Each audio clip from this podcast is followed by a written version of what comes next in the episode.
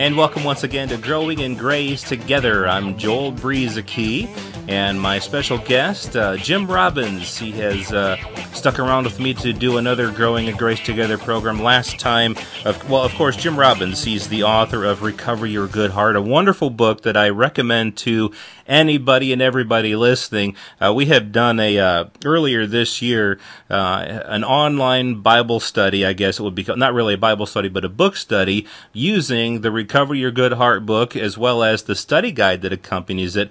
And uh, we were doing this via Yahoo Messenger, and it was. I'm telling you, uh, friends out there, you know, we spent I think ten or eleven weeks uh, doing this, and the the the, the book, the, the subject matter in the book, as well as the questions and the and the things that come up in the study guide were wonderful for good conversation and, and you know helping people to understand their good and noble heart. And so I recommend the book and uh, all the stuff that Jim does. And so uh, Jim, it's good to have you here with me again this week.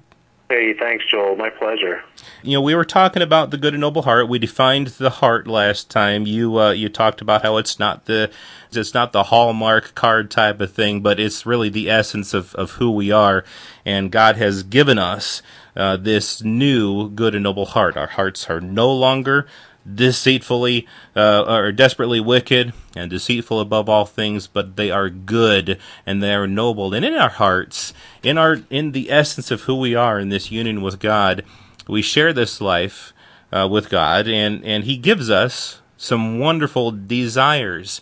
And Jim, I have noticed in my own life before kind of coming into this understanding of of my new good and noble heart I was essentially afraid to trust my heart, the things that I, I knew were going on in my heart. I and I was and I think part of it was that uh, I knew that I also had fleshly desires, and I I misunderstood what all that was about, and so living in a fear. I was afraid of uh, of living a fleshly life, and because of that, I I also missed out on living uh, out of the desires that God has placed in my heart. Uh, so, how would you uh, address this when you know the whole issue of, of desires and living in these these desires that God has given us? Yeah, I mean, if we have a false gospel, you're going to have a lot of fear like that. You're not going to know what to trust because you're right. There are alternate competing desires I mean, you have several sources of desire. You have the desires of our good hearts that Christ has given us when we said yes to Him. Then you have the desires of the world. Um, you have the desires of the the flesh, and different people define the flesh different way. If you want to say the old self, or if you don't want to use that terminology, whatever is still in a person, even a, a new-hearted person that causes them to sin. So you have mm-hmm. those desires, and then the enemy can whisper desires in to you that where you're going to think it's you. So you're right. There there has to be discernment, but we even quote passages like you know that you know Paul's passage where you know your your desires led you to this, which led you to this, which led into disaster. So we we take and we lump all desire and call it bad and untrustworthy, which is sad because we've got to say, well, wait a minute. Why would then God say, I will give you the desires of your heart? Why is God such a passionate being? Um, there is nothing sort of stoic and duty driven by God at all. God is a God who lives f- from the heart of desire. Um, he, you, you can't be creative like God is and not have desire. Mm-hmm. Um, mm-hmm. So the consequences of not being able to trust the good source of desire that is now in our new heart. And I don't, by desire, I don't mean just the general, now I want to be like Jesus kind of desires. Those are there. You do want to be like him and you can be like him now.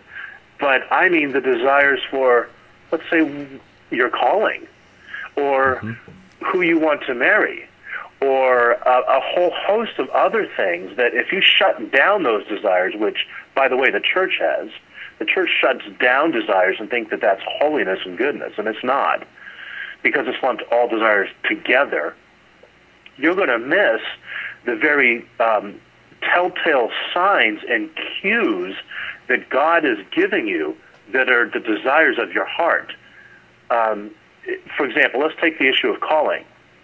If you don't know what the deep desires of your heart are for why you're here and the, the part you can contribute to the story, you're going to then all you ha- all you have left is duty. Mm-hmm, exactly. Okay, you know, I guess I ought to sign up for this committee, or geez, I guess God wants me to be a missionary in Africa, or or whatever it is, you're you're not going to have those. You're going to miss those cues that God is giving you that are unique to you, and that He needs you to follow. It's the invitation to calling is written in your desires. Mm-hmm. But that's just one example. But I mean, I find desire being uh, um, integral to every part of my life. I'll give you an example. We just, I just moved my family a thousand miles. Um, not, you know, they were with me on it. They didn't, you know, I wasn't against their will. But um, we really, my wife and I wanted to move to a different town, a different kind of a lifestyle, away from suburban chaos and all that. So we moved to a small town here in New England. And um, the house that we ended up renting turned out initially we really thought wow this is a disaster. It's overgrown. It's a jungle in the yard. You can't even see the street. You can't even see the house from the street. It just looked like a disaster but we were under time constraints and that that was the only option i was left with. Well we end up getting here moved a thousand miles and the guy cleaned up the yard. It looks brilliant. It looks it looks great. It really it was un, an unexpected surprise but then over the course of the last three months of being here, God starts showing me things like, um, you remember the trail that you can now walk to that leads you into the woods? You can get away from it all. Didn't you want that when you were thinking about a house? And oh yeah, and you can walk the town now too. Didn't you want that? Hmm. I mean, so this constant.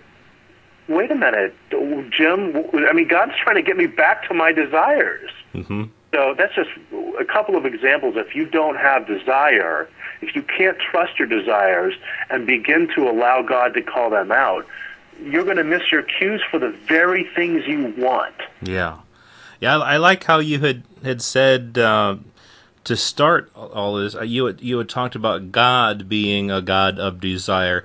I think a, a, we a lot of us start off with even that you know a wrong view there thinking well god he's just this he's just this god out there who had some people write some instructions in a book and, and call it the bible and now we're supposed to live by these instructions but god is a very passionate God, a very desi- desireful God. He has his own desires, and, and like him, he's made us to have lots of desires, and and those are good. Those are really good things, and so. Uh, you know, instead of it being about duty, instead of it being a, a, a, life of just looking to the instructions, the instruction manual that some people call it, um, which I don't really believe it's an really meant to be an instruction manual at all, but we can understand that we are creatures, we are creations of God who were created like Him to have desires and to live from that. And and the key to it, I, I, believe, and I think you would agree, and, and we can talk about this, is is the new heart. The very fact that we've been made a new creation, we've been made a, the essence of who we are has entirely changed, and that's that's what we're living out of. And it's a they're all kind. It's a multifaceted type of thing. It's not just uh, a matter of of uh, trying to figure out what to do, but it's really living from these desires, isn't it? It is. I mean, can you imagine saying to your wife, "Honey, let's go out for dinner tonight." You do you do it up big. You get the roses and all that kind of stuff. Just uh, and you say, "Honey, the reason why I'm doing this is because it's my duty to you as a husband." Mm-hmm. The Bible tells me so. I'm right. supposed the Bible to love tells me that this is what I need to do as your husband. I I can't imagine either of our wives really being engaged by that or feeling that there was anything unique or captivating about them. Um, and it's the same with God. God God says, you know, return to me with all your heart. Well, it's not this return to me out of duty and obligation. Uh, I mean, even with children, the sweetest times with our kids is when they come to us and without coaxing, without any prompting, wrap their arms around us and say, Daddy, I love you. It's not because they want anything. It's not because they're pressured to do it. They do it out of desire. It's the same with God. God doesn't want this robotic obedience. Right. Um, which is why he had to recreate our heart, including the desires of our heart, so that now we can come to him and we really do want him, even when it doesn't feel like it, even when we're um, ticked off at God. We still, at our core being, want God and all that He's put into our hearts. Mm-hmm. Yeah, and, and um, I, I have a personal story that I, there, I don't have time at all to go in deeply into it, but just in my own marriage, you know, speaking of this, this whole idea of it being about duty versus being about living from the heart. But a few years ago, and I've shared this publicly, mostly in writing. I don't uh, know if I've ever really talked about it publicly, so I'll be brief about it. But uh, my wife and I went through a time, and and I was doubting my love for my wife. I was wondering, you know, uh, why in the world we were married. Now, it was I wasn't against her. I just was I just was going through this time of doubt, and um, I came to understand through some really good counseling that I love my wife tremendously. But my problem was that I was hearing in church every week all of these uh, duties and, and principles and rules of how to be a good Christian husband, and I desperately wanted to be that husband for my wife, but uh, that pressure to perform, that pressure to be that good Christian husband, I just wasn't able to do it. And so I started to begin to think I that I don't love my wife because I'm not able to uh, be everything that I want to be for her. And so uh, there is that that pressure to perform, that pressure to to just simply live by Christian duty, uh, versus the whole idea that uh, we have, uh, you know, I ended up understanding that I have great desire for my wife and I love her tremendously. When I was able to let go of the duty and the rules and the instructions, you know, the instructions I think are there for a reason and, and we can glean some stuff from that, but mostly they, uh, our marriage turned around big time when we let go of all of that and just started living from our hearts. Yeah, and it's it's really important, you know, as as you tell that story. I mean, it's really important. I, I guarantee people are hearing, but what if I just don't feel like I love my wife or feel like I want to follow God? And the problem is, you may not feel like it, but that's not the real you. Mm-hmm. Uh, whatever's not feeling like it, that's the old self. That's or the flesh, or however you want to term that. That's that's not you your real heart, your true heart, even if it seems buried under layers of other stuff and competing mm-hmm. desires, you really do love, and you do love well. So there's this objective versus subjective reality. The subjective reality is what we tend to um, hang our hat on. In other words, our subjective experience of something. In other words, I'm not feeling like I love well, or I'm not feeling like I follow God well. But that's the subjective experience. The objective experience, and it's not this clean rationalism, but the object of experience is no, what's really true? The true heart really does love well. The true heart has the capacity to love and live as Jesus loves and lives and, and relate well. So we got to keep that in mind that the true self is in the objective reality that never will change. You are a new person with new desires, and you are able to relate well. I mean, I remember even as I was praying for my kids one um, one night, I always kind of pray, the Lord help me to connect with the heart and, and that kind of thing. And mm-hmm. in my prayer, I was assuming that I wasn't doing that well, that I wasn't reaching my kids. And God kind of whispered over my shoulder, well, wait a minute, Jim, you are. You are loving them well. Now, perfectly? No. But that wasn't the point. Right. The point was that God was saying, wait a minute, Jim, your heart is good towards your kids. So if, yeah, as we can, you know, tell our stories, um, I always have to keep that distinction between wait, what am I really depending on to, to see reality? The subjective, experiential, well, I may or may not be feeling, and those feelings are fickle. Uh, it's not that they're not important, but the true reality is no, I do really love well, and my desire is for God, is for others. Mm-hmm. Yeah, now, uh, Jim, what I'm really getting out of this conversation is the whole idea. Let's uh, let's rest, let's relax, and, and let's peel away these, you know, all this, all the these layers, these layers of, of junk that has been built on top of the of the truth. You know, the religion and uh, and everything, all all the lies that uh, take away from the reality that we are, like you're saying, we do love because the love of Christ is in us. That is the nature of our heart. That is what God has given us. Because people can walk around with a lot of, as we talked about before, lots of shame, lots of doubt, lots of wondering. And it's not because they don't have love. It's not because they don't have a brand new heart, but it's because all this other junk has been piled upon it. And so I'm, I, I you know, uh, this conversation is freeing for me and hopefully for a lot of other people too. And I, I sure appreciate all your sharing about the heart. Uh, anything, anything else that you would like to uh, share with people as we wrap things up? Uh, no, um, just. Um you know, I'm, I'm going to maybe make a somewhat of a bold statement that some people might disagree with, but that's all right. you know, there may there may be some people asking, well, what if I'm in a fellowship or a church or a context where this message of the new heart is not is not taught or worse, where sort of a false gospel of guilt and shame and spiritual pressure to measure up is taught. What do I do? And my response is first you have to ask God.